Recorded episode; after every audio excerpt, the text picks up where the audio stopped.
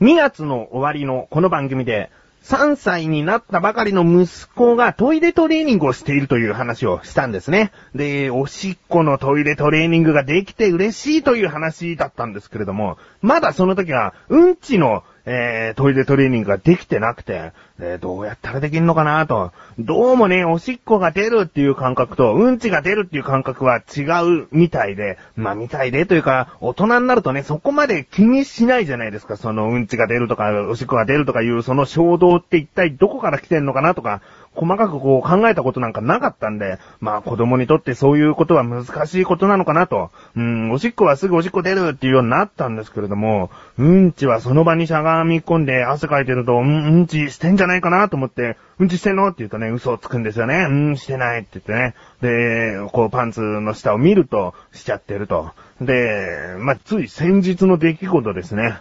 とうとう自分からうんち出るって言ってね、トイレにダッシュしていたと。そのね、やっぱりその、おしっこうんちが出るという衝動イコールトイレに行かなきゃってことを覚えさせて、なんとかできたこの親ならではの達成感。ああ、分かってくれたんだなと。そういうのがね、すごくこう一つ一つ小さな感動になってるんですよね。ああとそのパジャマの前のボタンを止められるようになったのがね、これも最近の出来事なんですけども、いやー、本当に感動、一つ一つの感動の毎日です。えー、そんな、これから自分は一つ一つのことができなくなってくるのかなと思うと悲しくなってくる自分がお送りします。菊池のなだらか向上心。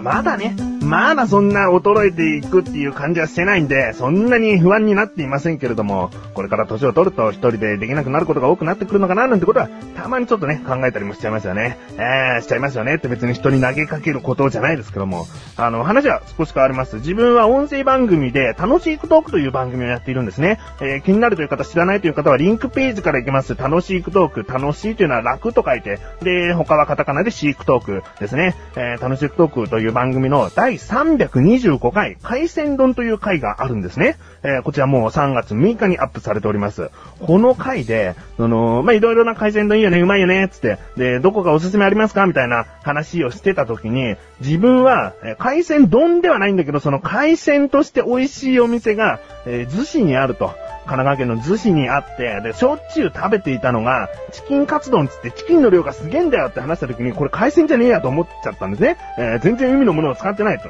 だけど、これ自分の記憶違いで、当時学生の頃、その海鮮が名物のお店にも行ってたけど、チキンカツ定食でチキンカツが山盛りのお店もよく行ってたんですよ。だからそれとごっちゃごちゃになっちゃって、チキンカツ丼がうまいなんつったんですけれども、これは間違いでマグロカツ丼なんですね。もうマグロカツ丼だけ異様にこう持ってくれて、数えてみたら、えー、12個くらいですね。12個くらいのマグロカツが、こう山になって、こう、盛られてくるんですよ。でね、写真を撮ってもどうもこのインパクトっていうのは伝わりづらくて、実際生で見ないとね、わかりづらいっていうのはあるんですよね。でね、そのマグロカツ丼っていうのを、その第325回、えー、海鮮丼という回を楽しくトークでアップするときに、あ、マグロカツだったな、つって、で、ちょっと訂正文を入れておこう、みたいなことでこう書いてるときに、食べたくなっちゃって、あ、もう、週末食べに行こうと。えー、一人でじゃなくてもちろんこう家族で食べに行って、で、息子はなんだかんだね、一回しか連れて行ったことないんですけれども、海が好きだよ。で、海行くって言ったら海行きたい行きたいって言って、あ、じゃあもういいじゃん、その寿司で食べて、で、そのまま砂浜のある海岸に行って、ちょっと遊ぼう、みたいなね、プランを週末に立てたんです。で、この週末に立てた時のタイミングっていうのがちょうどですね、3月11日の日曜日だったんですね。えー、ちょうど1年前、東北大震災が起こった日ということで、なんかこうう、ーん、抵抗があるというか、あこの日に行かなくたっていいんじゃないかなと、わざわざなんでその日に、えー、海に行って遊ぶんだと、なんかね、いたたまれないというか、それは、無神経なのかなと。まあもちろん海辺とかに住んでいらっしゃる方はそういうこといちいち考えなくていいですけれども、レジャーとして自分は行くときに、その、なんか、うん、良くないことかなと。その日はなんか家で、こう、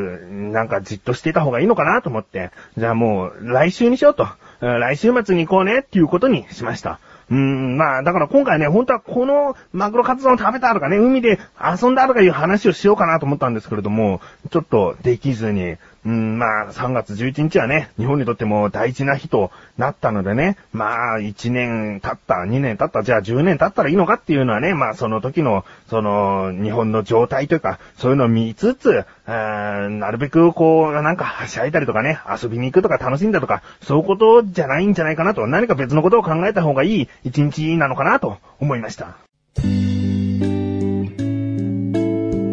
帰ってきて、口餌ラジオ。手を洗って、口餌ラジオ。晩ご飯を食べて、口餌ラジオ。お風呂に入って、口餌ラジオ。テレビを見て、口餌ラジオ。布団に入って、寝るよ、おやすみ。いつでもどこでも片手間に、口レサーラジオは毎月1回更新のアスレチック放送局で、リンクページから行けるよ。どこまでも続くのかね。さあ、コーナーに参りましょう。自力80%。このコーナーは日常にある様々な疑問や質問に対して自分で調べ自分で解決していくコーナーでもあり、リスナーの方からのご相談や悩み解決していくというコーナーです。今回もメールが届いております。ありがとうございます。なだらかネーム、赤飯さん。赤飯さんじゃないですよね。赤飯さんですね。えー、本文、赤飯です。菊池さんはご飯好きですか？なんてことは言いません。ご飯好きですよね。ああ、もう自分を分かってらっしゃる。あのね、そうですよ。自分はご飯が嫌いなんつったら、じゃあなんでそんな体型してんだっていう体型をしてますから、えー、ご飯好きですよ。うん、基本的には麺料理が好きですけれども、やっぱ麺をばかり食べ続けると、無性にちゃんとご飯も食べたくなるんで、あの、特にご飯はなくてもいいやなんて考えはないですね。ご飯好きです。うん。続き、ただいま一人暮らしを始めたんですが、今までご飯を炊きませんでした。炊飯器がないので土鍋でご飯を炊こうと思います。おー、すごいですね。えー、どうやればいいのか教えてください。ついでに炊き込みご飯的なものも。今回の配信分だけで美味しいご飯が炊けることでしょう。それではよろしくお願いします。ということですね。ありがとうございます。赤飯さんは土鍋でご飯を炊こうと思う。これはいいですよね。もうご飯炊いたことないからとりあえず炊飯器買ってスイッチ押せばできるようなものにしちゃおうって考えずに、まずどうやってご飯が炊けるのかってことがわかりますからね。えー、いや、いいんじゃないかなと思います。今回の疑問です。どうやって土鍋でご飯を炊くの？ですね。調べてきました。ここからが答え。まず、その土鍋でご飯というのは、結局は料理なので、どういった調理法、レシピでやることが正しい、正解というものはありませんね。えー、ラーメンにしたっていろんな味があるように、えー、麺の茹で方にしても、麺の種類によっても違ったりもしますし、料理に正解はないと思うんですね。だけどまあ、ご飯の基本的な炊き方ということで、えー、これを気をつけておけば炊けるよという部分、説明していきたいなと思います。えー、まず、何合炊くかにもよるんですけれども、そのお米に対して少し多めのお水で炊くのがいいみたいですね。例えば白米1合、だいたい 180cc に対して水は200から 220cc ぐらい。まあ、若干水の方が多いということです。2号だと 360cc なんですけれども、だいたい400から450ぐらいの間の部分。えー、そして白米が3号に対して 540cc ですね。こちらになりますと、600から650あたりのお水を入れたらいいと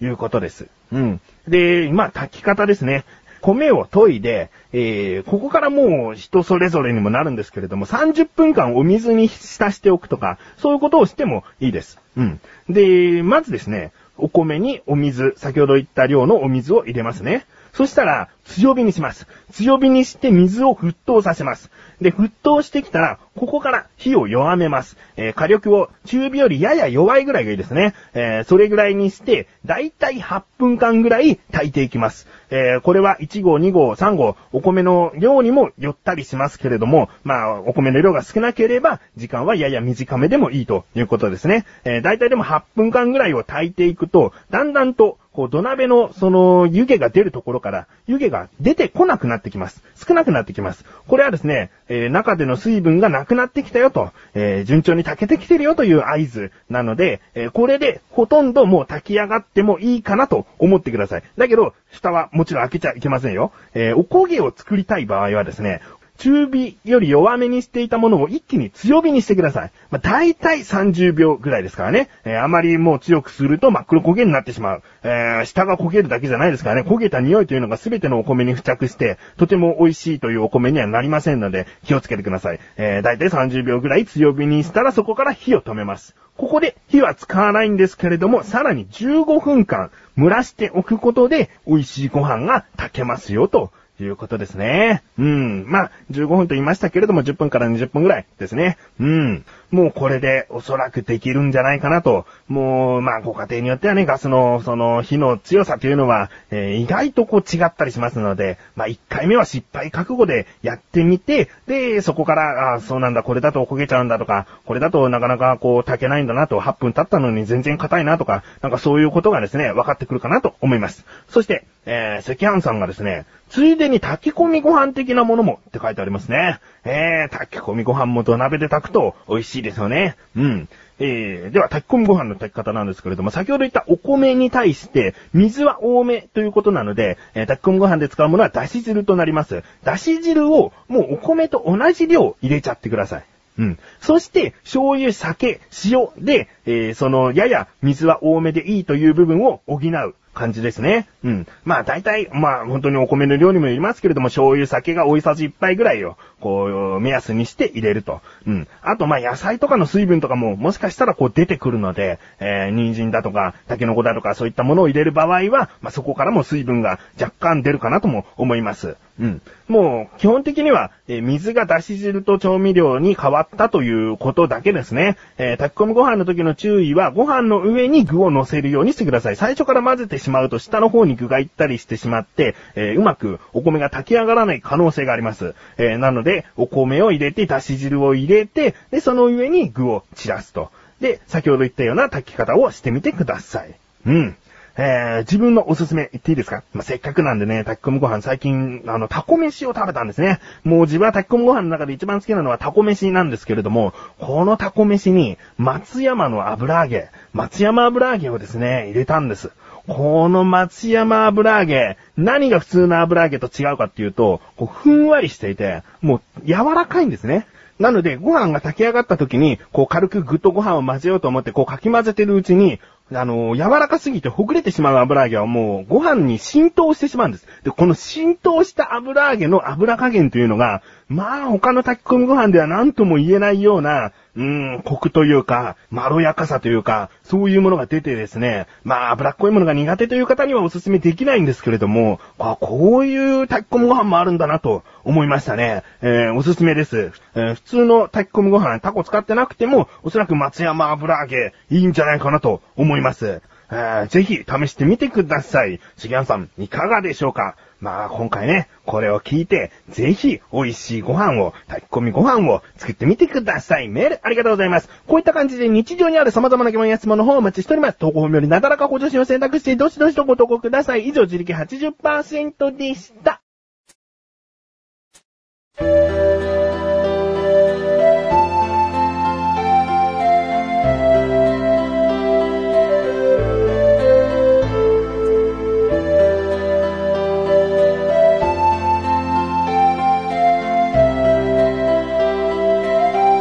エンディングでーす。そしてすぐお知らせでーす。このなだらかご女子が配信されたと同時に更新されました小高菊池の小高ルチャー聞いてみてください。なんと小高の写真集に感想のメールが届いたんですね。あー、もう初めて小高の前で読んで、で、小高もね、もう声にはそこまで現れていないかもしれませんが、本当に喜んで嬉しい表情を出してましたね。うん。で、他にも、羊肉、羊のお肉の話をしたりもしてますよ。うん、気になるという方は聞いてみてください。そして、リンクページから行きますと、アスレチック放送局の中にあるクッチレッサーラジオ。こちらの方も月1更新ですが、この度更新されました。今回はですね、この菊池こと、まあ、菊池はクッチレッサーラジオではメガネタマーニと名乗っておりますけれども、メガネタマーニがね、こう、とあることを、こう言われたんですよ。で、その、悪口じゃないんですけどね、なんかこう、肩書きというか、えー、性格を表す、とある言葉を言われて、あ、でもそれ確かに自分に言えてるかもしれないと、こう納得しつつな感じの話をしております。気になるという方は聞いてみてください。あと、あのね、マッシュルがクイズに挑戦しています。リスナーさんから送っていただいたクイズに挑戦して答えたりもしております。気になるという方はぜひ聞いてみてください。ということで、なだらか今年は毎週水曜日更新です。それではまた次回、お会いいた菊池勝利したメガネとマーニでもあるよ。お疲れ様です。